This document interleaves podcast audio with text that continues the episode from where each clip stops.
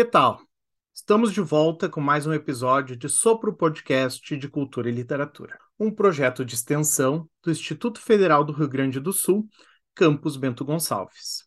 No episódio de hoje, contamos com a presença de Celso Eck de Pitol, Michele Savariz e eu, Tiago Pedruzzi, professor do IFRS Campus Bento Gonçalves.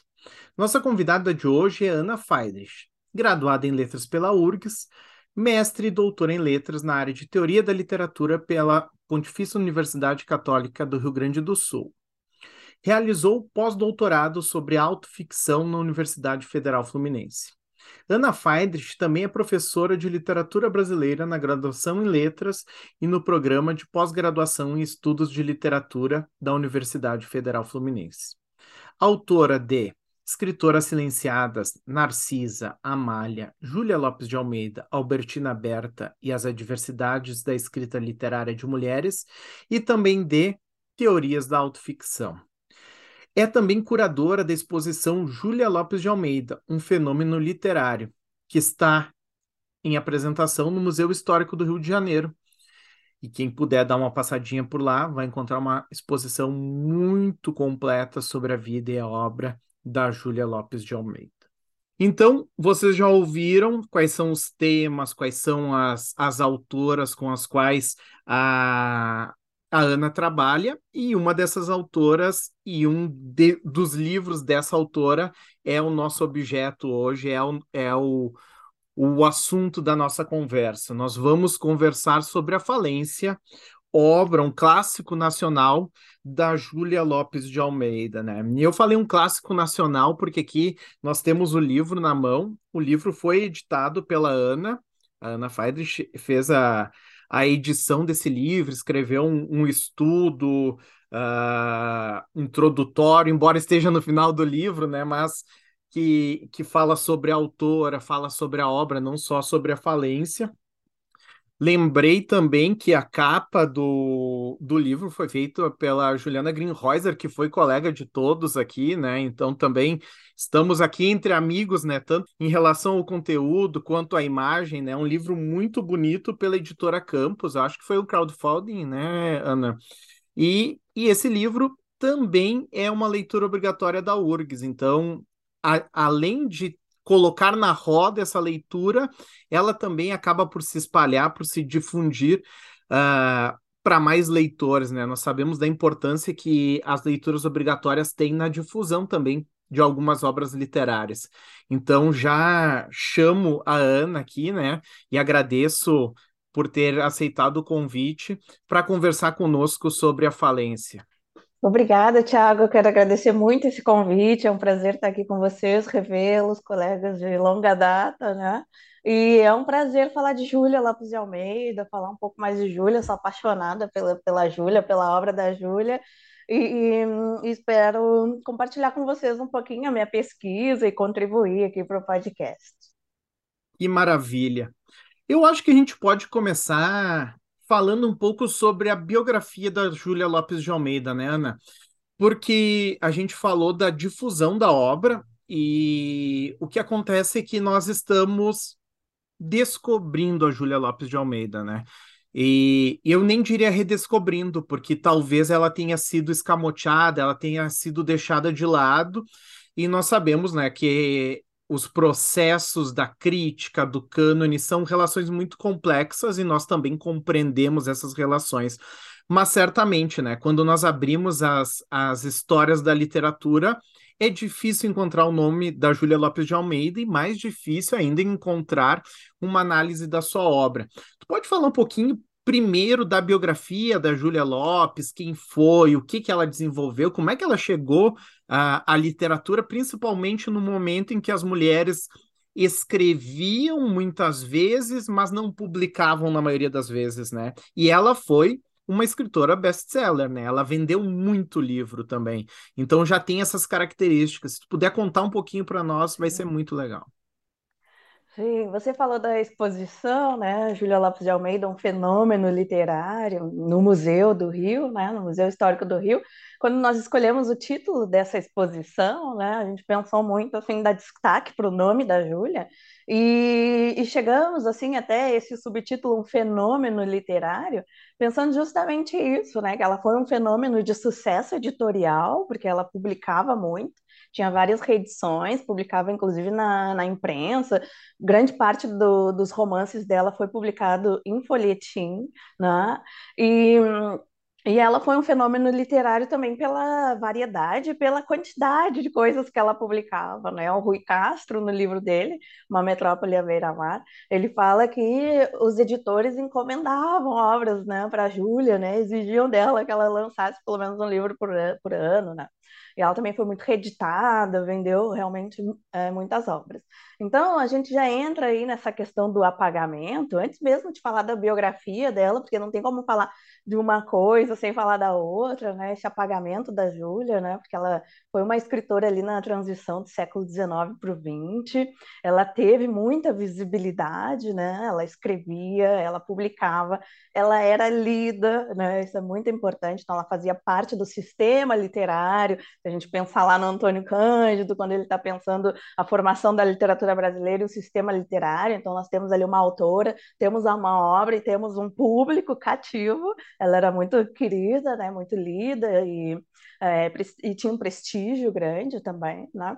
É, e aí a, a, grande questão é o que aconteceu né, para Júlia Lopes de Almeida de uma visibilidade, de um sucesso editorial, né, se gradativamente apagada, a ponto de hoje nós não a estudarmos nas escolas, nas aulas de literatura, nem na graduação em letras. Né? Fiz a minha graduação em letras na URGS, mas é, eu diria que isso acontecia em todas as universidades, né? a gente não estudava essas escritoras ali do século XIX e início do XX. Então, esse processo de apagamento que Júlia sofreu é, infelizmente, é um processo comum a, a, todas, a todas as escritoras mulheres desse período, né?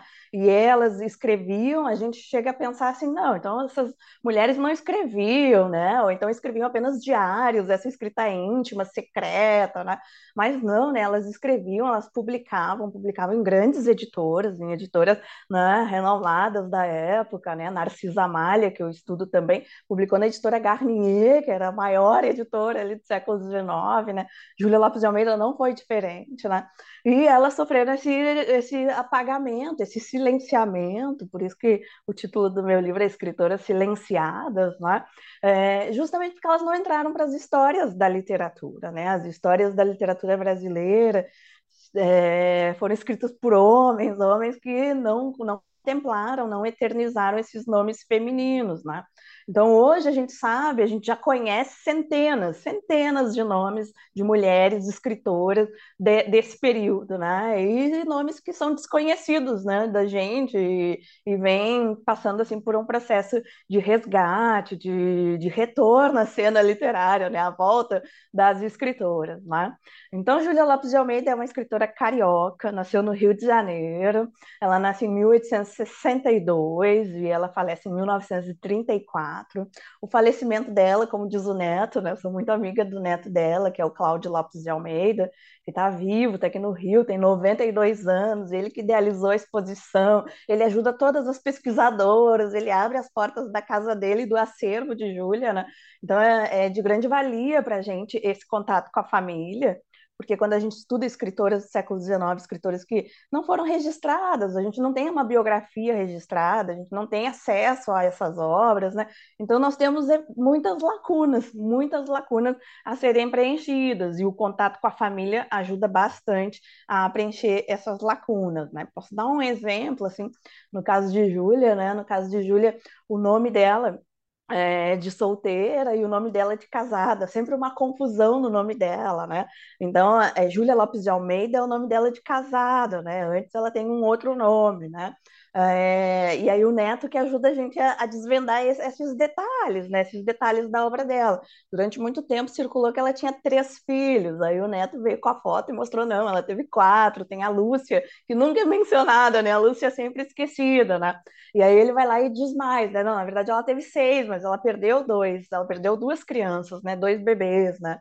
É, então, assim, é, esse contato com a família é muito importante. Então, ela nasce aqui no Rio, mas ela é filha de portugueses, a irmã mais velha dela nasceu em Lisboa, é portuguesa também. Então, mesmo na falência, hoje a gente vai discutir aqui, a gente vai ver como essa presença dos portugueses ela é importante na obra de Júlia Lopes Almeida, mas porque ela vem dessa família de portugueses, ela vem desse contexto, ela mora em Portugal um bom tempo, né? E ela casa com o Filinto de Almeida, que é um português, um português naturalizado brasileiro. O Filinto é, também é poeta, é dramaturgo, é jornalista, ele ajuda muito a Júlia, né? Ele, ele atua em jornais e, e teve uma grande parceria intelectual com a Júlia, né? É, então, é, a Júlia também morou em São Paulo, a gente tem o desejo de levar a exposição a São Paulo, ela morou em Campinas. O primeiro artigo dela na imprensa periódica foi publicado na Gazeta de Campinas e foi é, uma estratégia, como, como ela diz, uma doce invenção do pai. O pai a estimula muito, né? Quando o pai descobre que ela está escrevendo às escondidas, né? Tem uma cena que ela descreve para o João do Rio, numa entrevista famosa, né? ela vai dizer que a irmã pegou ela no flagra, escrevendo, e ela tentou esconder, né, aquela escrita, acho que eram poemas na época, né? E a irmã mostra para o pai, a Júlia fica assim, nervosa, né? Do pai descobrir que ela escrevia, que ela fazia versos. Ela fala, eu, moça, fazia versos, né? E o pai descobre, não fala nada, fica aquele clima assim, mas no dia, eh, no dia seguinte ou logo depois, eles vão assistir um, uma peça e ele fala para a Júlia: Você não quer escrever sobre essa peça? Pediram para mim, mas eu não estou com tempo. Você escreve? E aí ela disse que não dormiu à noite, não dormiu à noite, ficou suando frio, refazendo aquele texto, e foi o primeiro texto que ela publicou, né? Então foi por intermédio do pai, né, que ela publica e depois ela se torna uma jornalista profissional. Então na exposição do museu a gente deixou lá é, no expositor, né, a carteirinha dela de jornalista profissional, né? Deixamos lá na exposição também, já para fazer um convite, deixar as pessoas com curiosidade quererem vir assistir a exposição, prestigiar o nosso trabalho. É, o passaporte dela, deixamos o passaporte aberto, porque é, o marido tá, tem por escrito a autorização do filhinho para que ela pudesse viajar. Então, é uma época que as mulheres não podiam viajar sozinhas, né? Elas precisavam da autorização, não podiam comprar casa sozinha, propriedade, né? E Júlia ganhou muito dinheiro com a escrita, né? Porque ela escreveu também livros didáticos, foram adotados em diversas escolas, em Porto Alegre, aqui no Rio, São Paulo, né? E, e, e, nós sabemos que esses livros adotados em, em, escola dão muito dinheiro, né? E a falência também, a falência teve um sucesso estrondoso, e o Neto conta que com o dinheiro da falência, ela conseguiu comprar o casarão, o famoso casarão, na época era famoso, né? Hoje ninguém sabe, porque hoje ninguém conhece a Júlia, a história dela. A gente está começando a conhecer Júlia, né? Mas na época o casarão deles em Santa Teresa, no bairro de Santa Teresa, no Rio de Janeiro, era muito famoso. E eles abriam as portas do casarão para os saraus, né? Os saraus da Casa Verde, porque eram saraus realizados nos jardins, né? Então era um casal, assim, era o casal queridinho ali da Belle Époque, né? Eles eram um, um casal assim que tinham muitas relações, né? É, conheciam toda a inteligência ali, né? Todos os, os literatos, intelectuais, jornalistas é, da época, né? E só para fechar assim, né, essa questão do apagamento, tem o episódio emblemático da Academia Brasileira de Letras, que é sempre bom a gente mencionar, né, é, porque Júlia estava ali naquele, naquela efervescência cultural, né, literária, intelectual ali da virada do século XIX, né, para o XX, e ela ajudou a idealizar a Academia Brasileira de Letras, pensou junto, né? Sempre copiando a francesa, né? Claro, a França era o nosso modelo, né? Paris, né? As roupas de Paris vinham para cá, as revistas, né? Isso tudo é, está presente na literatura da Júlia, né? A gente consegue fazer esse rastreamento, assim, né? Dessa influência francesa na, na literatura, mas na vida, né? Na vida brasileira, né? Aqui no Rio, que faz esse calor, né? É, era, era, era hum, até um, um, absurdo ver assim, aquelas mulheres usando casaco de pele, né? As cariocas usando casaco de pele nessa época, porque copiavam as francesas, né?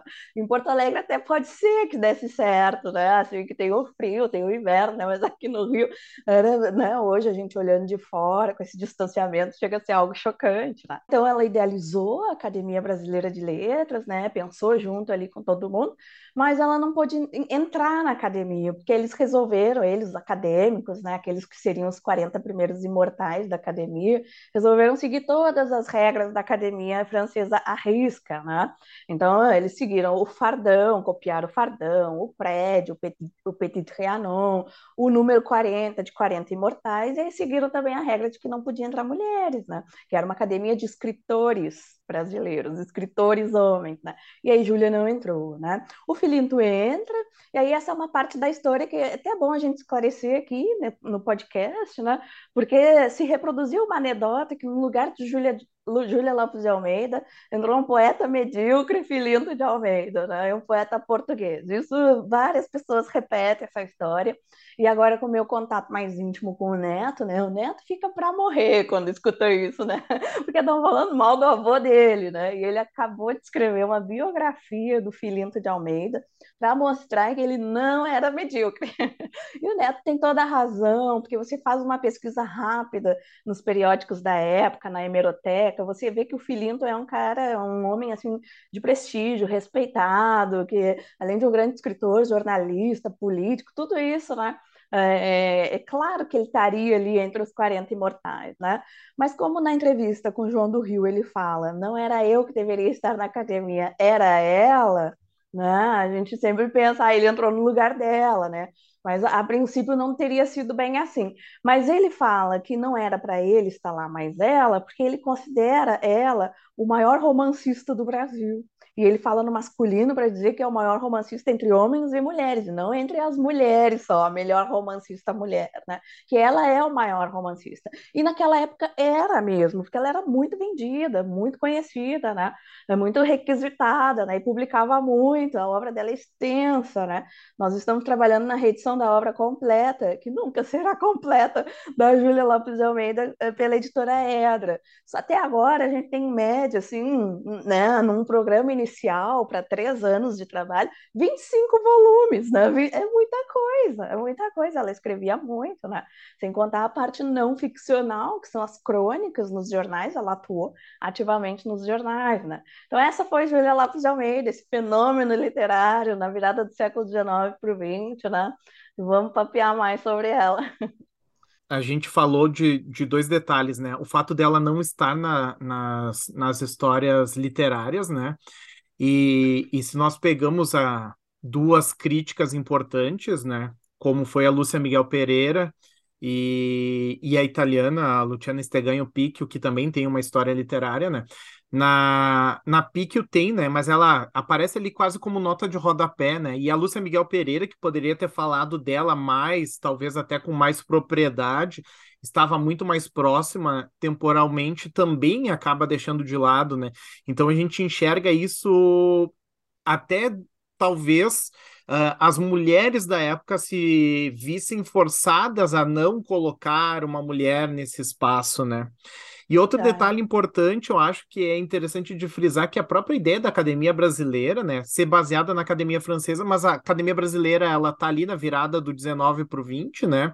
E a Academia Francesa era do século XVII, ela que mantinha uh, regras e instituições que já estavam defasadas na França há muito mais tempo. Se nós pensássemos, né, a França poderia ter alterado isso anteriormente, né? Essa ideia dos imortais e tudo, ela é, é fundada pelo Richelieu, né, lá em 1635. Então nós estamos seguindo toda uma uma liturgia que também já está defasada na França. E aí a gente tem mais de 200 anos de atraso e a gente pega e copia aquilo e traz né, para os trópicos as casacas, as sobrecasacas e os fardões. Então tem, tem tudo isso. Mas eu acho que tu falaste uma questão importante que é a produção variada da Júlia Lopes de Almeida, né? que ela publica em jornal, e aí eu acho que a crônica é uma tônica, né?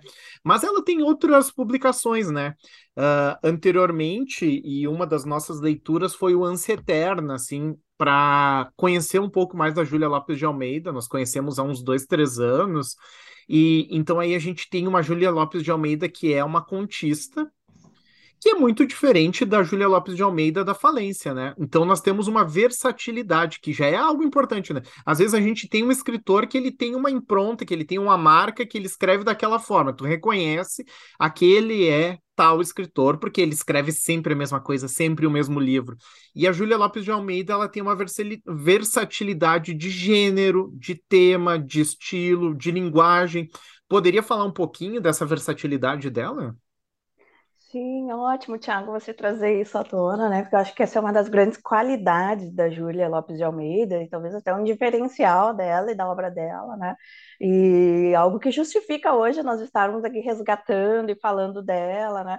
Eu sempre gosto de dizer que esse resgate das escritoras do século XIX, início do XX, não é um resgate só por uma questão de gênero, né? Vamos resgatar as mulheres apagadas. Não, a gente também faz uma análise, não, uma análise literária da, da obra delas, né? Vendo o valor daquilo, vendo como elas dialogavam com os escritores da época, para entender cada vez mais esse processo de apagamento, né? Então, hoje a gente já sabe que essa exclusão é uma exclusão de gênero, né? Porque não está relacionada à qualidade da obra, né? As escritoras escreviam algo menor, algo diferente dos homens e tal. Não, a gente hoje analisa de igual para igual essas obras, né? É, analisando essas escritoras ali com os seus pares da sua época, né? É, não está relacionado também, é, esse apagamento, não está relacionado à quantidade né? Porque a gente poderia pensar, não, elas tiveram uma produção ínfima, não foi tão relevante e tal. Não, né? Hoje a gente já sabe que elas produziam muito, publicavam muito, volume, assim, é impressionante, né? Sobretudo da Júlia, né? A Júlia é uma escritora, assim, é, que produziu muito mesmo, né? Muito profícua, né? E o terceiro ponto que eu gosto de chamar a atenção, que também essa exclusão, ela não se justifica por uma certa dissonância, né? É, é algo assim, elas produziam algo muito diferente do que estava sendo produzido, não havia diálogo, e por isso que elas não permaneceram né? A gente já sabe que não, né? Tô dando um, tô dando um curso agora sobre poesia oitocentista e tô analisando as poetas, três poetas, né?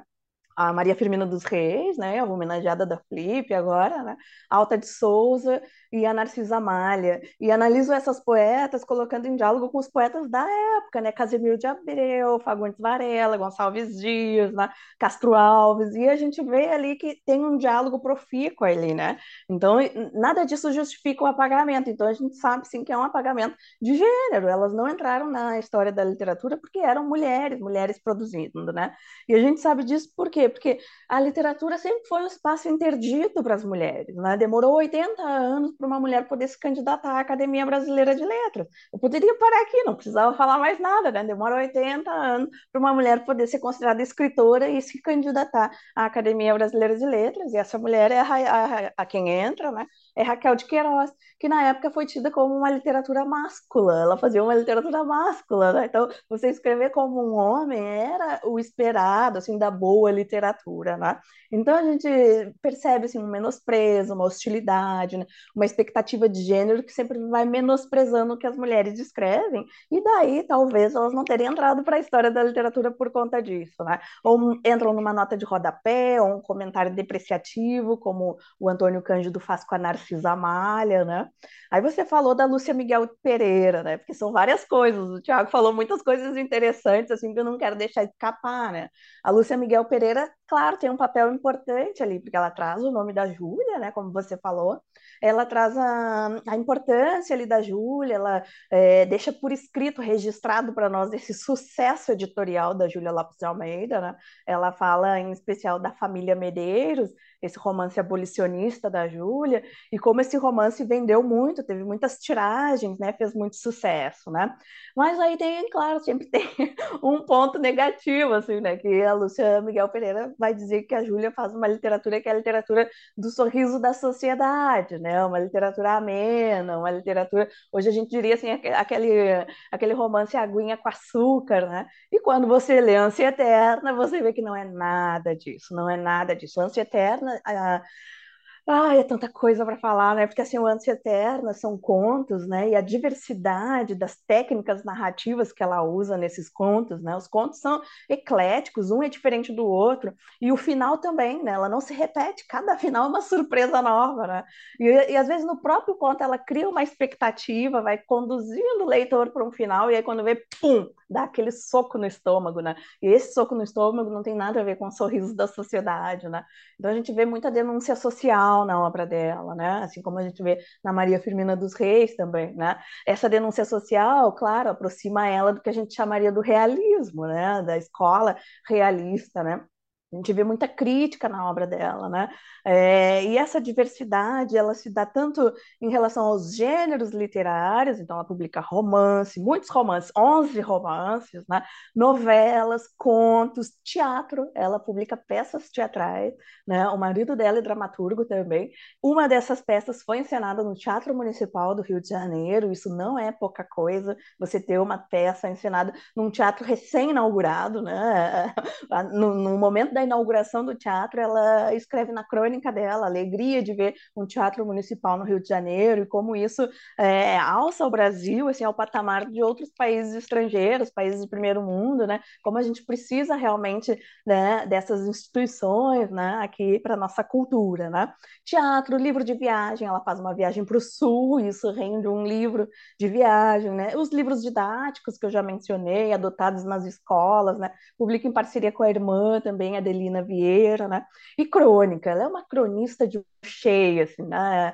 Nós reeditamos 40 crônicas pela Biblioteca Nacional. Esse livrinho está disponível, é só colocar no Google 40 crônicas da Júlia Lopes de Almeida, né? Num, na coluna Dois Dedos de Prosa. Então o livro se chama Dois Dedos de Prosa, o cotidiano do Rio de Janeiro por Júlia Lopes de Almeida. Na Biblioteca Nacional do Rio de Janeiro você consegue baixar esse livro de graça, né?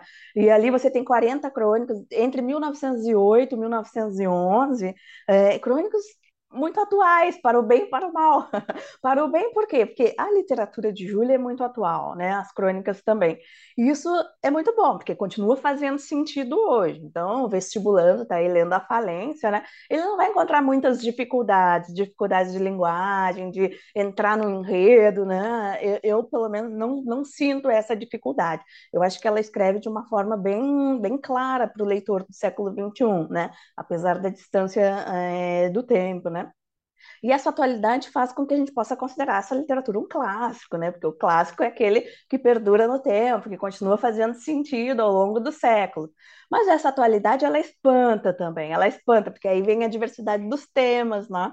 A diversidade dos temas, e esses temas, alguns, infelizmente, continuam fazendo sentido para a gente, que quer dizer que nós não vencemos todas as, as dificuldades, né? Todas as desigualdades que a gente enfrenta socialmente, né? Então, em relação aos temas, é, claro, a gente tem esse registro de época, né? A gente tem essa denúncia é, social, tanto na obra ficcional como na não ficcional, mas a gente pode pensar assim eh, no debate atual do feminismo, por exemplo, né? Dentro desse debate atual do feminismo, nós temos uma série de temas que a Júlia aborda, né? Ela aborda violência doméstica, isso aparece na falência. Vamos começar a falar da falência aqui, né? Na falência, a tia da Camila, que é uma das personagens, que mais tarde a gente vai entender quem é, né?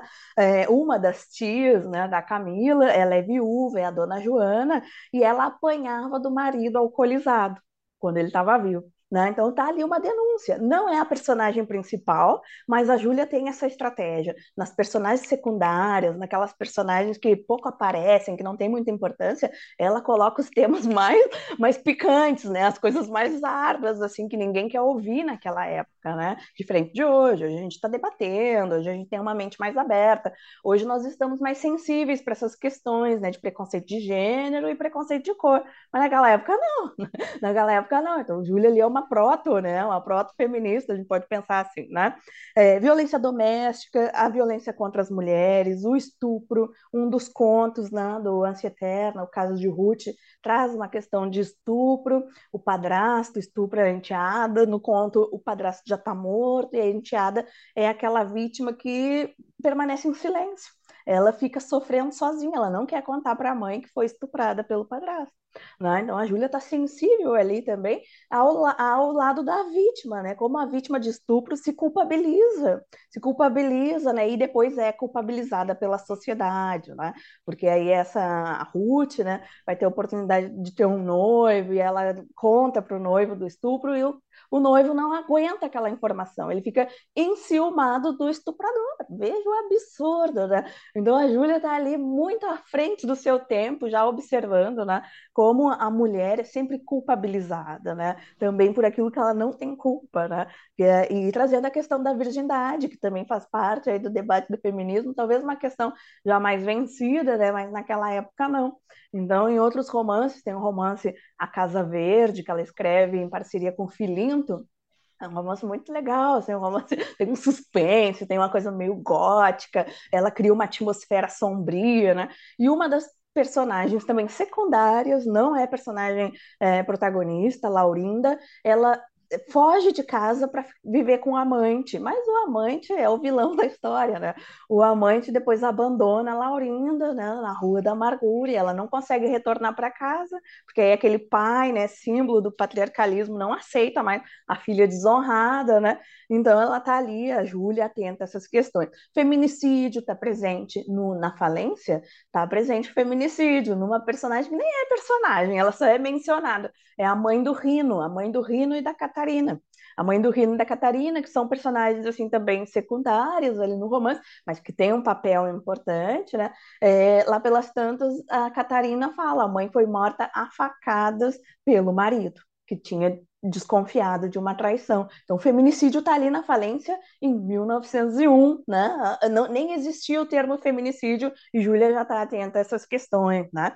E uma série de outras questões, a desigualdade de gênero, né? É, a questão do adultério feminino que aparece na falência. Vou focar mais na falência, aproveitar, né, o exemplo da falência, porque o adultério feminino está ali. Nós temos o Francisco Teodoro, esse imigrante português que vem para o Brasil, trabalha com café, enriquece, né? É aquele típico português que vem com uma mão na frente e outra atrás, né? E através do trabalho árduo, do, do suor, vai enriquecendo. Lá pelas tantas ele tem que casar, né? Aí eu acho que eu já estou até entrando no enredo da história, né? Mas depois a gente pode voltar com mais detalhes. Ele tem que casar e casa com a Camila, um casamento por interesse, que é bem comum também ali no século XIX, início do XX, casamento por interesse. A Camila, lá pelas tantas, ela comete o adultério, ela vai ficar, é, ela tem uma relação amorosa, é, clandestina, né, com o médico da família, o Gervásio, que praticamente mora naquela casa, né? E é o papel do médico, numa época que os médicos viam as casas, né? Mas então ela se, é, se envolve com o médico, né? E tem essa relação. E qual é o grande diferencial aqui, talvez, da autoria feminina, né? Júlia Lopes de Almeida coloca ali o adultério é, feminino sem julgamento moral, no momento algum ela faz o julgamento moral da Camila, bem pelo contrário, o leitor fica sensível àquela mulher que é desamparada pelo marido, que não tem, recebe atenção, que está lá sozinha o dia inteiro, né? E aí, óbvio, acaba se envolvendo com o médico que está presente, que está lá o tempo inteiro, que está atento a ela, está querendo agradá-la, né? Coisas que o marido não fazia, porque o marido estava lá preocupado em trabalhar, em fazer a fortuna dele, né? E fez, né? É, então não tem julgamento é, é, moral em relação a esse adultério feminino, isso já é uma grande coisa. E ela está atenta, a gente consegue rastrear isso no próprio romance, porque tem um momento Aí eu não sei, podia até ler um trechinho, né, do romance. Tem um momento que ela ela tá com um amante ali, o Gervásio, e ele traz um livro para ela. E ele fala que é um livro muito parecido com o, o, romance que eles têm, né, de adultério feminino. Eu vou ler o trechinho e depois eu comento. Deixa eu só ver aqui é, qual é a página do meu livro. Eu tô com a edição da editora Mulheres também, é uma editora que não, não tá mais, né, em catálogo, uma editora que teve um papel bem importante na, na nesse projeto de resgate, trazer à luz escritoras é, brasileiras, né? A Zaide Musart era dona da editora, professora da Universidade Federal de Santa Catarina, mas ela reeditou praticamente toda a obra de Júlia, quase toda a obra, né? com a ajuda do Neto. O Neto está sempre assim à frente dos projetos, né? Mas a Zaide faleceu em 2015 e com ela faleceu a editora, infelizmente, né? Mas hoje a gente tem outras editoras menores aqui no Rio, a Macabeia, que é uma editora feminista formada por mulheres, né, é, que vem dando continuidade ao trabalho da Zaide, né? Esse meu livro Escritoras Silenciadas eu publiquei por lá. É, em Minas tem outra editora importante, que é a editora Luas, que publicou recentemente Ercília Cobra, que é uma autora modernista que ninguém conhece, né? Então já temos assim algumas editoras é, com foco, né, é, em trazer à luz esses nomes femininos apagados. Então, a cena do romance, eu vou ler bem rapidinho. Então, é o Gervásio, esse médico, né, amante de Camila, ele fala para ela: Vamos para a saleta? Trouxe-lhe um livro. Versos? Ela pergunta para ele, né? Versos? Não, um romance. Ainda bem, eu só gosto de versos quando o senhor nos lê. Uma monotonia. Na saleta, ela abriu a veneziana e aspirou com força o aroma dos resvedás plantados junto à parede. Gostava dos aromas fortes. Que dia maravilhoso! Depois, voltando-se. O livro está aqui. Já leu? Já, trata-se de um, de um amor um pouco parecido com o nosso, né? Aí o, o, o, médico falando, né? Aí ela diz, então não leio. Eu acho ótimo, essa é a melhor passagem no livro, assim, para quem está fazendo uma leitura assim, na perspectiva feminista, né? Porque ela diz, então não leio. Sei que está cheio de injustiças e de mentiras perversas. Os senhores romancistas não perdoam as mulheres, fazem-nas responsáveis por tudo, como se como se não pagássemos cara a felicidade que fruímos. Nesse livro tenho sempre, nesses livros tenho sempre medo do fim. Revolto-me contra os castigos que eles infligem às nossas culpas e desespero-me por não poder gritar-lhes: Hipócritas, hipócritas, leve o seu livro, não me torne a trazer desses romances, basta-me basta o nosso para eu ter medo do fim. Então, a Camila, claro, a Camila, na, mas é a Júlia ali também, né? É, atenta a como os escritores homens ali no século XIX, né? A gente tem um exemplo clássico, a Madame Bovary do Flaubert, né? Mas a gente pode pensar em outros, próprio Dom Casmurro do Machado de Assis, que é uma dúvida de adultério, mas está ali o tema, né? Em que o final é trágico para as mulheres, né? Para Capitu foi trágico, né? Para Madame Bovary foi trágico. Essas mulheres transgressoras, elas recebem um castigo pela pena dos homens, né? É o que a Camila está falando aqui. Né? Então, eu não quero ler isso. Então, ela tem consciência né, de, que, é, de que existem dois pesos e duas medidas, né? Numa crônica, ela vai usar uma metáfora que eu também gosto muito, que ela fala que os homens, e ela está falando sobre adultério, sobre adultério masculino e feminino, né? Uma crônica que está naquele Eles e Elas, que foi reeditado pela professora Nadilza Moreira. Ela fala que os homens teceram malhas de dois tamanhos, para eles grandes, né? malhas grandes, né? Então eles podem é, fazer o que quiserem, os pecados, as faltas, né? E eles entram e saem dessa malha grande e ninguém percebe. E para as mulheres, os homens teceram malhas bem fininhas, apertadas, né? Ela fala extremamente miudinhos para nós. Então o mais curto, estou é, citando a Júlia, né? Ela fala o mais curto dos nossos delitos, dos nossos flirts, né? Ela usa essa palavra né, para falar do adultério, né? É, fica logo preso ali na malha, na rede, né? E visível, né? Como prova de um crime tenebroso, né? Então, assim, o adultério masculino era naturalizado, né? E o feminino não, era um crime, né? E digno de morte, né? Feminicídio, né? E ela tá ali em 1901 trazendo tudo isso num romance que, nós formos, formos falar do enredo do romance, né? É sobre a falência de um, de um português que trabalha com café, que é conservador, que é monarquista, que é escravista, né? E que não lida bem com as transformações sociais daquela época, né? E aí quando ele vai arriscar fazer algo mais ousado, ele se dá mal, ele vai à falência e aí acabou, né? É, é, é, aparentemente esse é o enredo mas por trás desse enredo, que também pode ser um enredo como uma estratégia para ela abordar outras questões mais cabeludas, né? E que se ela abordasse talvez diretamente, né, ela fosse logo excluída, como foi Ercília Cobra e Crisanteme e outras escritoras mais ousadas que a Júlia, né? Talvez não desse certo, né? Então ela tem várias artimanhas, né? É, voltando à questão temática, só para finalizar, então, dentro ainda desse tema, se a gente pegar só feminismo na obra de Júlia, né? Tem a questão da emancipação feminina, que é bem importante, né? A profissionalização das mulheres. Isso aparece no Correio da Roça, que é um romance todo à base de troca de cartas, né? Então nós não temos narrador. Júlia Lopes de Almeida, eu, eu comparo Júlia com Machado de Assis, olha, e não acho nenhuma ousadia nisso, porque Machado de Assis também é o mestre do conto, mestre das, das construções narrativas, né? Você lê um Machado de Assis, que escreveu mais de 200 contos, cada conto tem um narrador diferente, tem contos sem narrador, como Teoria do Medalhão, e aqui também, um conto só epistolar, um conto epistolar, sem narrador, só a troca, a base de troca de cartas, né? Nesse conto tem a questão da profissionalização feminina, né? Dessas mulheres que precisam repensar a vida, é, a imagem da viúva que perde tudo, né? Perde o marido, perde a figura masculina, provedora, né? Geralmente a viúva, em Júlia Lopes de Almeida, se depara com uma dívida do marido do morto, né? E não sabe o que fazer, e aí não sabe fazer nada, né? É, essa é uma temática recorrente, porque ela quer chamar atenção para a importância de as mulheres receberem a mesma educação, poderem cursar academia, né, receber essa profissionalização, para essa emancipação. Isso aparece em Memórias de Marta também, um romance que é o primeiro a tratar do cortiço, né? Se a gente for pensar assim, é, o contexto histórico de Júlia Lopes de Almeida, ela está ali naquele momento de transição, de transformação da cidade do Rio de Janeiro, que quer ser uma Paris, no, quer ser uma Paris no Brasil, Rio de Janeiro, Porto Alegre também quis, né? Fez as mesmas transformações, né? São Paulo também. É, e Memórias de Marta já trata do Cortiço, e é um livro anterior ao Cortiço do Aloysio Azevedo. Mas a gente só conhece o Cortiço do Aloysio Azevedo, né? Memórias de Marta ninguém fala. E ela tá ali trazendo as mazelas do Cortiço, aquela situação bem precária, imunda. Ela fala da imundície que é, né? Mostrando assim que é, também para a modernização da cidade muitas pessoas acabam sofrendo, né? Geralmente quem sofre, geralmente não sempre, né? Quem sofre é a classe mais baixa, né?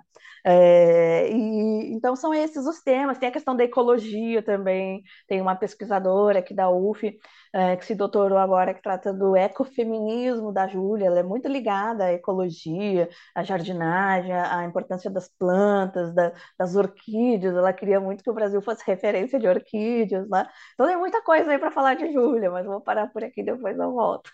Ana, eu vou fazer um, o, o meu questionamento ele precede um questionamento agora que eu vou fazer e que depois vai ensejar o, o cerne da minha pergunta. Uh, durante quanto tempo nós ficamos sem ter publicações de obras da Júlia ou republicações de obras da Júlia? Essa primeira questão já vou emendar, e quando tu responder, eu vou emendar a questão central. Ah, sim. Então, Júlia morre em, em 34, né? E aí, em 34, uhum. a gente tem a, a última publicação dela, que é uma publicação póstuma, que é o romance O Funil do Diabo. É, depois, Nunca mais publicou Júlia. Aí, em 38, é, o marido dela, o Filinto, ele publica um livro chamado Dona Júlia, que é um livro de uhum. sonetos de um marido enlutado, um livro triste, assim, é, de chorar mesmo, lendo, assim, né? Mas eles tinham uma grande parceria amorosa, intelectual, né? Um casamento, assim, que era um casamento de verdade, né? Os dois se amavam muito, né? É, e é bom lembrar isso, assim, porque naquela época não era assim que funcionava. Na, na própria falência, a gente tem ali um casamento por interesse, né? O, o, cara, de repente, precisa de um herdeiro, que é uma mulher, quer cumprir aquela expectativa social, né? O homem também tem que casar e formar família, né? É, e aí, esse livro do Filinto de 38, é, ele está sendo relançado agora pela editora Vermelho Marinho, num box chamado Julinto, né? Depois posso falar um pouco sobre esse box. É, é assim, é o último momento que a gente tem alguma notícia notícia de Júlia, porque ele ainda tentou ali fazer um, um, um, um livro luto, né? Um livro luto, falando muito de Júlia. Cada poema é sobre esse desespero dele agora sem a sua grande parceira, né? Depois, então, é, tem um, uma reedição que eu só soube por causa do neto, que, que me passou, me presenteou com a reedição, que é de 78. Então faz o cálculo aí, 7, 8 menos 34. 44 né? anos. É, muita coisa, né? Essa reedição da falência de 78. Que editora que é? Desculpe, Ana. Então, é uma editora, isso, é uma editora que não, não pelo menos para mim, assim, não é muito conhecida, que é uma editora de humanismo, ciência e tecnologia, o CITEC. Essa editora, né? Já É, ouvi falar. já ouviu falar, é de São Já. Paulo, né? É de 78 essa reedição. E aí é, o Neto me presenteou porque eu sempre falava que a editora Mulheres tinha feito esse, esse processo de resgate, tinha trazido de volta a, a Júlia, né? E aí ele falou: não, mas em 78 teve uma reedição e tal, e tem, tem essa reedição. Mas é uma reedição que a gente não conhece, né? Que não está mais disponível, né? Então a editora Mulheres da Zaide teve realmente um papel assim é, bem importante e um pouco depois, assim, já é quase anos 2000, né, que ela começa a trazer. Mas nós temos então essa essa lacuna aí de 40 anos, né? E é Então, uma lacuna que aconteceu com várias escritoras, né? Várias, não só Júlia, né? então, então para fazer a linha, né? De 34 até 78, com, completo esquecimento, e de 78 até os anos 2000 também. Houve, então, um, É. setor de 70 anos com ah, esse pequeno intervalo né, da publicação desse livro da Ocitec. Isso, é ótimo você falar isso, Celso, Foi só porque isso. É, não, é só isso. Mas é, é- essa sua observação, ela é muito inteligente, muito bom a gente falar sobre isso, porque mostra que não adianta só reeditar a obra, né? Que era uma ilusão que eu tinha há 15 anos. Achava que ia reeditar a obra e Não. estava tudo ok. Ia batendo de porta em porta querendo reeditar as obras, né? Então precisa de um movimento social muito maior que isso. E hoje esse interesse, eu vejo três fatores assim nesse interesse, que agora a gente tem interesse pela Maria Firmina dos Reis, pela Júlia, pelas escritoras, né? Pelos autores negros também, Luiz Gama tá aí, né? Um projeto também da editora Era, bem bacana, da reedição da obra do Luiz Gama. É, então, eu acho que esse interesse é, tem a ver, claro, com uma transformação social de mentalidades. Hoje estamos bem mais sensíveis para essas questões, bem mais conscientes, né, de preconceito de gênero, de cor e tudo mais. Acho que sim, isso. Segundo fator que o Thiago falou lá no início, a questão dos vestibulares, do interesse de mercado. Isso é, a gente pode não querer que seja dessa forma. Eu posso ter esse, essa ideia, essa visão mais romântica, né? Não, não queria assim, né? Mas eu acho ótimo, acho ótimo, porque no momento que Maria Firmina dos Reis entrou para a lista de vestibular, as editoras todas correram para editar, para fazer edições comentadas, né, para trazer um material bacana sobre Maria Firmina dos Reis. Isso desperta interesse. Desperta interesse dos vestibulandos, mas quando chega à livraria, todo mundo vai ver, né? Não só os vestibulandos, todo mundo vai ter acesso a essas obras, né? E Júlia é a mesma coisa. Júlia entra para os vestibulares aí no Sul, na Unicamp, Sim. né? E, e passa a despertar esse interesse, né? E a- o terceiro ponto, eu acredito que seja essa atualidade, né? Nós lemos essas escritoras e elas ainda estão conversando com a gente como se estivessem aqui do ladinho, né? Como se estivessem aqui do ladinho debatendo temas que continuam ainda é, atuais, né? Maria Firmina tem isso, Júlia tem isso, né? No museu, quando você entra lá no museu, né? é, a gente ampliou uma fotografia da Júlia que está na saleta dela. Ela tem uma série de fotografias que é o perfil escritora, né? A Júlia estava muito atenta, muito esperta, né? A construir esse perfil, né? E ela tá lá com o óculos, sentada, então nós ampliamos e colocamos uma cadeira de época do lado para a pessoa sentar e tirar uma fotografia logo que entra na, na exposição, né? Já que estamos na época midiática, né? Na época da selfie, né? Temos que adequar também as nossas exposições a isso. Ai, ficou tão bonito, ficou tão bonito. E aí você senta ali e realmente eu me lembrei disso agora porque parece assim que a gente está realmente conversando com ela hoje, assim, esses debates, né? Dá vontade de chegar, Júlia, vem cá, hein? você criou aquela personagem lá na falência, morta a facadas, né? O que que é, sabe? Dá vontade de pegar ela hoje e conversar, de tão atual, né? Então, resumindo, acho que o interesse gira em torno disso, né? Dessas, desses É. três pontos, né? Eu, eu, eu já tinha uma certa noção, mas tudo que tu me falaste agora confirma de fato algumas impressões que eu tinha. E agora eu quero fazer uma, um questionamento que eu vai ensejar uma resposta, não sei se ensejará, pelo menos ensejará ah, a discussão. Nós estamos falando de uma autora que em vida foi best-seller na virada do século XIX para o século XX, coisa que, convenhamos, num país largamente, né, com, com, com a taxa de analfabetismo colossais, que era o Brasil daquela altura, né, com um mercado livreiro não muito grande, uh, que foi, nas circunstâncias que nós vimos agora, né, indicada para fazer parte da Academia Brasileira de Letras e que não acabou não fazendo pelos motivos que foram colocados aqui, mas que também escrevia livros didáticos, que também escrevia contos, que era conhecida, que era uma autora que tinha relações com o mundo literário, eu não consigo deixar de pensar que esse silenciamento póstumo é um silenciamento que grita, né? Porque é, é, é, é muito surpreendente que uma autora que teve sua voz em vida e teve, como teve, né? Uma autora que foi muitíssimo vendida, que construiu uma casa com o dinheiro da venda dos seus livros. Vamos pensar em 2022, quais são os escritores que conseguem fazer isso? Quem conhece um pouco do mercado literário, e eu conheci um pouco, sabe que isso é uma coisa simplesmente, se assim, sugerir isso para um escritor é uma piada, sabe? Então, nós estamos falando de uma, de uma autora que depois de um período logo depois do, do período logo depois da sua morte é, é, um silenciamento que chama muito a atenção. Como é que acontece isso? Eu não sei se nós podemos colocar aqui uma questão que assim, só um, programa, um programa seria muito pouco para responder isso, Sim, né? É. Mas é que é, é, preciso colocar isso como por que que essa autora desapareceu? Uma autora que era gigante naquele momento desapareceu ao ponto de eu, por exemplo, ter antes de, de, de, nós trabalharmos agora com esse programa, ter, ter visto menções pontuais específicas e nunca ter chegado perto do livro dela, né? Essa é, é, é, isso que eu gostaria de colocar. Nós estamos falando de uma situação muito especial. É, várias coisas, assim. Primeiro que eu vou roubar essa tua, tua expressão para o meu próximo título, Silenciamento que Grita. À vontade, Adorei. à vontade. À vontade, à vontade. Falar sobre silenciamento que grita, que realmente, né, é, é gritante mesmo, né, e olha, você não imagina, assim, como isso me causou, assim, muitas dores de estômago, né, quando eu fui descobrindo, a primeira escritora que eu estudei foi a Albertina Berta, é, todas elas tiveram uma trajetória muito similar, e é importante falar isso porque é coletivo, não é individual, não é só a Júlia, né, e quando eu comecei a descobrir a Albertina Berta, assim como Júlia, que publicava, que era conhecida, que teve reedições, a Albertina Berta teve seis reedições, todo mundo falava dela.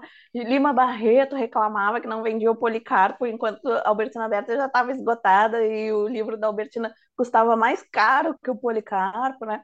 Aí você vai vendo, e aí quando eu fui me dando conta disso, vai dando um sentimento assim de indignação, né? Sequestraram a literatura de autoria feminina da gente, né? É, como que isso aconteceu? No meu livro Escritoras Silenciadas, eu trago algumas hipóteses, entendeu? Para pensar esse apagamento que é um apagamento coletivo, um apagamento da autoria feminina, não é um apagamento da Júlia, da Maria Firmina, não, de todas as escritoras ali de, desse período, né? Demora, assim, é, a, a, na verdade a gente vai ter ali a Raquel de Queiroz mesmo, né? No, no romance de 30, assim, demora a chegar um nome feminino, assim, para ficar, né? Para ficar é, eternizado nas histórias, né? É, então, a primeira questão é por mais que elas ocupassem esse espaço privilegiado, Júlia Lopes de Almeida publicava na primeira página do jornal País, no espaço muito privilegiado. Não tinha ninguém que não lesse a crônica dela, estava no maior jornal do país. Né? Júlia Lopes de Almeida publicava nas grandes editoras e tudo isso que a gente já falou. Né? Por mais que elas ocupassem esse espaço privilegiado, é, e por mais que elas recebessem elogio, hoje eu venho estudando muito essa questão do, do adjetivo que engana, né, do falso elogio, né, por, por baixo disso tudo sempre houve um menosprezo, uma hostilidade, sempre teve adversidades para essas escritoras, né? Sempre teve uma tentativa de diminuir o que elas faziam, uma, uma coisa nesse sentido. Então, elas nunca ficaram de igual para igual, nunca teve uma igualdade de gênero ali, pensando a literatura delas. Segundo ponto é pensar como elas entraram nesse espaço que é interdito às mulheres. É um espaço proibido às mulheres. Demora 80 anos para uma mulher entrar na Academia Brasileira de Letras né? É um espaço que é proibido. Aí vai dizer, ué, o que acontece? Como é que essas aí conseguem, né? Claro, é, lembrando assim, né, mulheres brancas de elite, educadas, com educação refinada, a educação caseira, né, todas elas tiveram assim, é, essas, é, esse acesso à, educação, acesso é, privilegiado. Né? Então, como é que elas entraram nesse espaço que é proibido para as mulheres? Né? Entraram por intermédio dos homens. Veja só, Lu, é, Júlia Lopes de Almeida, o pai vai lá, pega ela pra, pela mão e faz ela publicar na imprensa periódica. Depois o marido também. O marido abre os caminhos da imprensa, faz convites para ela e aí ela vai conquistando o espaço dela. Né? A Narcisa Malha também não é diferente. A Narcisa Malha tem um pai, é sempre uma figura masculina. E essa tese não é minha, essa tese é da Maria de Lourdes Eleutério, uma socióloga lá de São Paulo, que escreve um livro maravilhoso chamado Vidas de Romance. E ela vai mostrando essas relações, como a figura masculina está sempre presente para apresentar essas escritoras. A Narcisa Amália tem um pai que é poeta, jornalista, né? E, e, por ter esse pai, o prefácio do livro dela, escrito por um homem, que na época era bem importante, né? É, nesse prefácio ele começa a chamar os amigos, ele, fulano, fulano, fulano, abra um espaço para Narcisa Amália, né? Então ele é um exemplo, assim, bem, para, é, bem emblemático, assim, né? É para a gente pensar como eles é que colocavam essas mulheres lá e apresentavam e pediam, então, para que lessem, né? Machado de Assis faz um, uma crônica é, sobre o livro de Narcisa Malha e recomenda, eu recomendo a leitura de Nebulosas aos leitores. Então, assim, bom, se o Machado de Assis está recomendando, né, eu vou ler. Albertina Berta também, filha de Conselheiro Lafayette, um homem muito influente aqui no Rio de Janeiro. Todo mundo queria bajular Conselheiro Lafayette. Como é que eles bajulavam o Conselheiro Lafayette? Elogiando a filha, a escritora é, Albertina Berta, né? Então, isso é um pouco problemático também, porque aí você vê, né, que elas ocuparam esses espaços privilegiados, publicaram, mas nunca foi de igual para igual, entende? Nunca foi. Não, esse preconceito de gênero sempre esteve presente. Em certa medida, continua até hoje. Nós mulheres sabemos o que é algumas adversidades que a gente passa ainda hoje, por mais que mudou bastante, claro, né? Então, acho que esses mecanismos sociais, como elas entraram, né, e como sempre houve essas diferenças, essa hostilidade, um certo menosprezo, né? Esses homens que escreviam os prefácios das obras delas, né? O meu projeto atual, um deles, né, tem bolsa de iniciação científica, eu coloco os alunos da graduação também para já uh, adentrarem nessa pesquisa. É, é uma pesquisa só dos paratextos, né? Esses prefácios, essas coisas que os homens escreviam para falar das mulheres, né? O Olavo Bilac é assim um nome, né, que está sempre envolvido com essas escritoras e ele escreve o prefácio da Alta de Souza e você acha que ele está elogiando, né? Porque ele fala é um livro que encanta, é um livro que agrada e não tem preocupação com a forma, não tem o labor de um artista bem paulada, entendeu? Aí você acha que ele está elogiando, é simples, é ingênuo, mas encanta. E aí depois ele vai dizer, não tem um labor de, do artista, ele diz, é, são poemas sem preocupação formal e sem preocupação com a complexa teia de artifícios da forma. Então a mulher não, não tem essa complexidade, a literatura de uma mulher não chega nesse patamar do homem, né? Então são muitos exemplos, assim, que eu venho é, fazendo esse levantamento, né, esse rastreamento, que mostram é, esse menosprezo, essa hostilidade. E daí isso justificar elas não entrarem para os registros, para as histórias da literatura, né? E hoje esse resgate ele é feito basicamente tendo a imprensa periódica como fonte primária, porque elas publicavam e eram muito mencionadas na imprensa, né? Algumas obras que restaram e contato com os familiares. É assim que tem sido feito, né? Eu, eu queria acrescentar uma, um aspecto que eu acho interessante, né? A gente, uh, voltando um pouquinho para a narrativa, é, tu falou antes, né? A, é uma narrativa razoavelmente simples, né? Ela é bastante linear, assim, acho que o leitor não encontra tantas dificuldades, mas a gente vai encontrar nos personagens uma profundidade muito grande, né? Eu acho que é muito inteligente a forma como a Júlia Lopes de Almeida constrói os personagens, né? Então a gente vai ter um grupo de mulheres que parece que sai das páginas o tempo todo. Uh, e aí eu queria aproveitar para te perguntar, assim, em relação, uh, falando um pouquinho mais dos personagens, em relação ao modo como tu enxerga a construção dessas mulheres, né, em, em, pela, pela Júlia Lopes de Almeida, e como, o que, que essas transformações dessas mulheres representam, né, para nós hoje. E, e aí eu pergunto isso também um pouquinho porque eu tenho a impressão de que o modo como os homens, como os personagens, né, mas como os homens e como as mulheres reagem aos problemas que eles enfrentam na falência é muito diferente. Né? E, e para mim isso é resultado do modo como a Júlia Lopes de Almeida constrói esses personagens. Queria que tu nos esclarecesse um pouquinho mais assim a tua visão sobre o modo como os personagens são construídos e, e essas transformações, né? De que modo a gente consegue entender uh, essas mudanças pelas quais os personagens passam ao longo da narrativa. Uh, então, uh, muitas coisas, né? Vou tentar pensar assim só nos personagens da falência, né? Mas é, pensando assim, realmente existe essa complexidade psicológica, né? Por isso que eu falei lá no início que ah, eu comparo muito ela com o Machado de Assis, que o Machado de Assis tem essa, esse diferencial na literatura dele, né? Quando a gente classifica Machado de Assis como realista, já tentaram classificar como naturalista, né? Sempre vem essa questão de dele trazer essa complexidade psicológica, desse aprofundamento na consciência dos personagens, a gente ter acesso a essa consciência, né? Júlia traz isso, traz isso, né? e, e e, e, também com muita ironia e humor. É importante frisar isso, né? É, é, essa ironia e humor, eu, eu acredito que ela varie, né? Varie de obra para obra, em intensidade, né? Eu vejo muita ironia e muito humor nas crônicas do Eles e Elas, né? Eu acho ali ela formidável, né? É, e pensando as personagens femininas, é, eu acredito que Júlia traga ali uma mulher moderna. A gente já pode pensar é, numa mulher moderna, né? Então, ela está ali num período de modernização da capital do Brasil, que é o Rio de Janeiro. Nesse momento, o Rio de Janeiro é tudo, não tem competição, né? É, então, tem a modernização da cidade do Rio de Janeiro, das mentalidades, uma, uma modernização social, cultural, né? E uma modernização econômica também, dos modos de gerar riqueza. Daí o nosso protagonista aqui, o Francisco Teodoro, né, ter ido à falência, porque ele não acompanha essa modernização é, econômica, né? Ele ainda é todo aquele perfil bem arcaico, aquele português que vem, que é conservador, que é machista, que é escravista, né? Tem um momento ali no romance, eu cheguei a sublinhar essa parte, mas o tempo está tá escasso, né?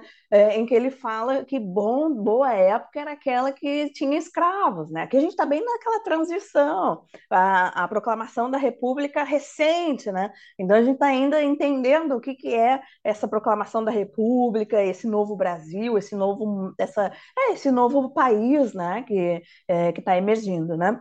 Então, esse, esse Francisco Teodoro, monarquista, né? assim como outros personagens menores aparecem ali que são monarquistas também, é, que acredita que o trabalho é fruto de um suor, né? ele, ele é um perfil aqui no romance, porque a gente tem vários contrastes de perfis dentro desse romance. Né? Acho que o primeiro contraste é esse, esse perfil conservador do Teodoro, e um perfil já mais moderno, um perfil moderno, já abolicionista, né? mais, mais próximo do que Júlia era, né? um perfil republicano, aberto às novidades, que aí é o que o Inocêncio ali está tentando trazer para o Francisco Teodoro, para ele aplicar o dinheiro na bolsa de valores, criando alguma rivalidade com outro personagem lá que está se dando bem, mas o outro personagem já é moderninho, né? já não tem essa visão é, arcaica, conservadora que o Teodoro tem, né? É, é, tem uma fala do Inocêncio, né? Ele vai falar do bom negociante, que o bom negociante, o bom negociante não é aquele que trabalha como um negro, né? É, é importante essa linguagem, esse vocabulário que ela usa aqui, que também não é gratuito, né? É, o bom comerciante não é aquele que trabalha como um negro é, e segue a rotina de seus antepassados analfabetos que é o que o Teodoro está fazendo, né? É, o negociante moderno ele age mais com o espírito do que com os braços, né? E o Teodoro não conseguiu fazer isso, né? Já nas mulheres, é, essa modernização, quando eu falo dessas mulheres modernas, né? Não só na falência, mas na, nos outros romances também, né? Nos contos, né? É, a gente vê assim mulheres já bem conscientes, conscientes da, dessa sociedade patriarcal, né? Dessa é, dessa desigualdade de gênero, né? Dessa cobrança essa moral que tem para a mulher, mas que não tem para o homem, né? E a Camila, no início, ela não tem muito isso. É, quando a gente está lá na cena com o Rino e a Catarina, porque a Catarina é a irmã do Rino, o Rino é também apaixonado pela Camila. A Camila é a arrasadora de corações da história, né? casa com o Teodoro, se envolve com o Gervásio. O Gervásio, no início, diz que não é apaixonado por ela, né? Mas aí, como ela vai ficando muito próxima daquilo que ele quer que ela fique, né? É, a gente fala que é o mito do pigamaleão, né? É, aí ele começa a se apaixonar pela sua própria criatura, porque ela vai seguindo assim tudo que ele pede para ela mudar e tal, né? É, e o Rino, o Rino também é, é, apaixonado por ela, mas ele desiste da Camila, é, não por ela ser casada, mas quando ele percebe que ela é apaixonada, já tem um amante, né? Já tem um amante, e ele tem um exemplo trágico da mãe que foi morta a facadas pelo pai, né? Pelo pai dele tem a Catarina ali. A Catarina é uma personagem que não é protagonista, mas o feminismo está na Catarina, não está na Camila, no início, né? No início, né? A Catarina é feminista, tem uma cena que eles estão todos lá no navio do Rino é, e estão comendo um, é, um peru à brasileira, né? E o, o Teodoro fala, ah, esse peru tá muito gostoso, bem você vê que foi uma mulher que cozinhou e tal, né? Eu posso até, se tiver um minutinho só, pegar esse trechinho porque ele é bem emblemático do machismo do Teodoro e desse espírito moderno que a Júlia coloca na Catarina, que é para não chocar. Se ela botasse já na Camila, né? Mas a Camila aos poucos vai se transformando, né? Porque tem o final trágico, né? A gente pode dar spoiler aqui, como é que é? tem o final trágico, né? O Teodoro não aguenta a questão da falência, a falência financeira, né? Porque esse título, a falência, ele é plurissignificativo, né? Tem a falência desse casamento por interesse interesse, a falência desse regime monárquico, né? a falência da escravidão, fa... muitas falências aí para a gente pensar. Mas pensando a econômica do Teodoro, ele não aguenta isso, porque ele viveu para o trabalho, ele viveu para aquela riqueza, e de repente perde tudo, perde tudo, né? Então a honra dele está ali no, no, trabalho, né? E ele se mata na frente da Camila, a Camila chega ali, né? E é uma cena bem trágica, assim, né? É, ela vê ali ele dando tiro, né? É, depois disso, é, vem a, a, miséria, né? vem a, a, a, uma, um monte de mulher ali sem, sem dinheiro, sem nada, né? todo mundo falido, né? e elas precisam se ressignificar, né? começar a trabalhar. Tem uma cena muito triste que a Camila tem duas gêmeas, né? e ela precisa dar as gêmeas porque ela não tem como cuidar das gêmeas, mas logo depois elas dão a volta por cima e ela recupera as gêmeas. Né? E aí entra a Nina, que é uma personagem também que é uma agregada é uma, é uma agregada, uma sobrinha, uma sobrinha que ninguém lembra nem da data do aniversário dela. E aí, por não lembrar da data do aniversário dela, o Francisco Teodoro ficou ali, a Camila meio incomodada, é, vamos dar uma, vamos dar uma casinha para ela, né? vamos dar uma casinha para ela. É essa casinha que vai salvar essas mulheres, porque aí essa casinha que a Nina recebeu lá, que não era nada para ele, ele era milionário, né? É essa casinha que elas vão todas morar lá e vão se reestruturar. Aí tem uma questão ali da sororidade, né? Dessa força feminina, e isso tudo é muito moderno, né? E a Nina, que é uma personagem apagadinha, vai ganhando um protagonismo no final, né? Então não tem como não falar da Nina, né? É, e é, é, nessa cena da cozinha voltando, né? Então eu prometo falar só mais dessa cena da cozinha e fazer um fechamento aí em relação a essas personagens, essa complexidade psicológica, né? É, eles estão lá, vão todos almoçar juntos, né? E aí diz o seguinte: Francisco Teodoro afirmou logo que aquele prato parecia feito de saboroso que estava por uma mulher.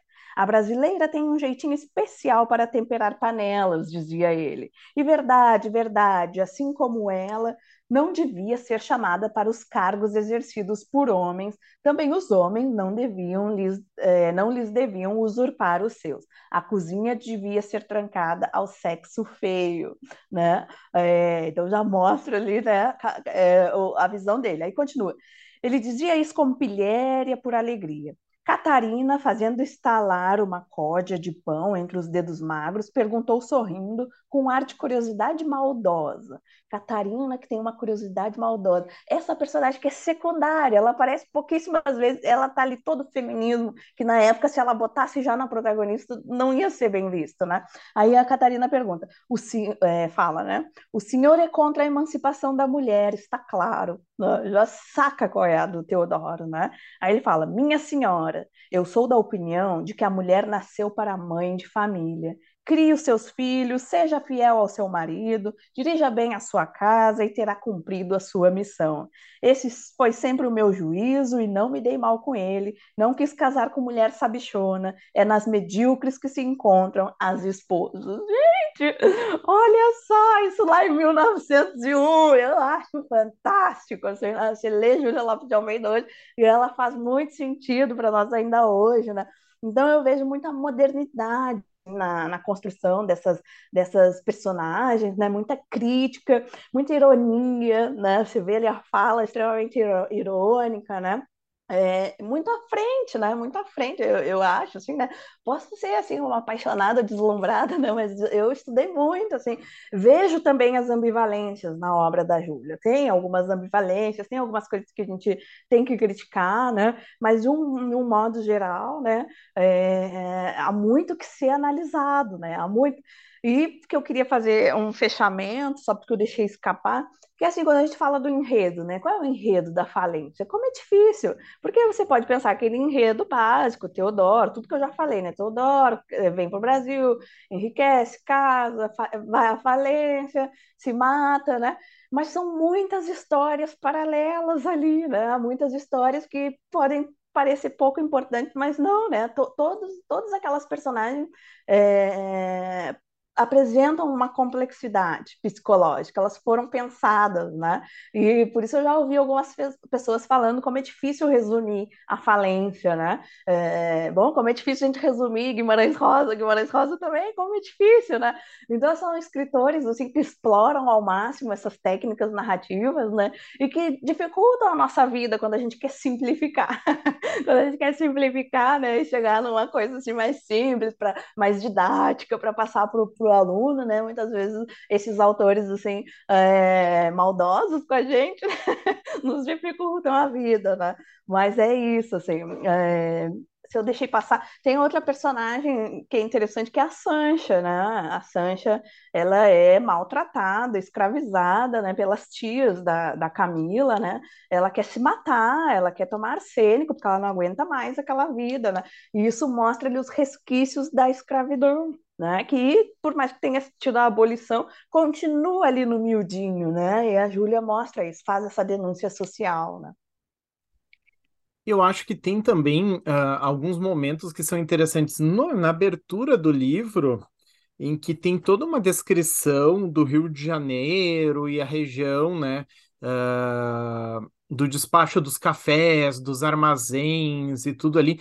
Tem um, pequeno parágrafo que dá uma ideia da, do papel da mulher da, dentro dessa sociedade carioca, de como as mulheres, uh, o extrato uh, luso-brasileiro, né, uh, agia dentro dessa sociedade que diz assim, né? A não serem as africanas do café e uma ou outra italiana que se atrevia a sair de alguma fábrica de sacos com dúzias deles à cabeça, nenhuma outra mulher pisava aquelas pedras, só feitas ao peso bruto. E aí é interessante que a gente enxerga o espaço e quem são as mulheres que vão trabalhar nesses espaços, né? Tu falaste da Sancha, que eu acho que é realmente também né, uma personagem que a gente enxerga essa condição de escrava depois da escravidão, e eu acho que é interessante de, de referir, e também o espaço aqui, né? O espaço das negras, das africanas e das imigrantes, né? São as italianas, assim como muitas vezes até seriam as espanholas, pensando em Rio de Janeiro, pensando um pouco dessa virada uh, do século XIX para o XX, né?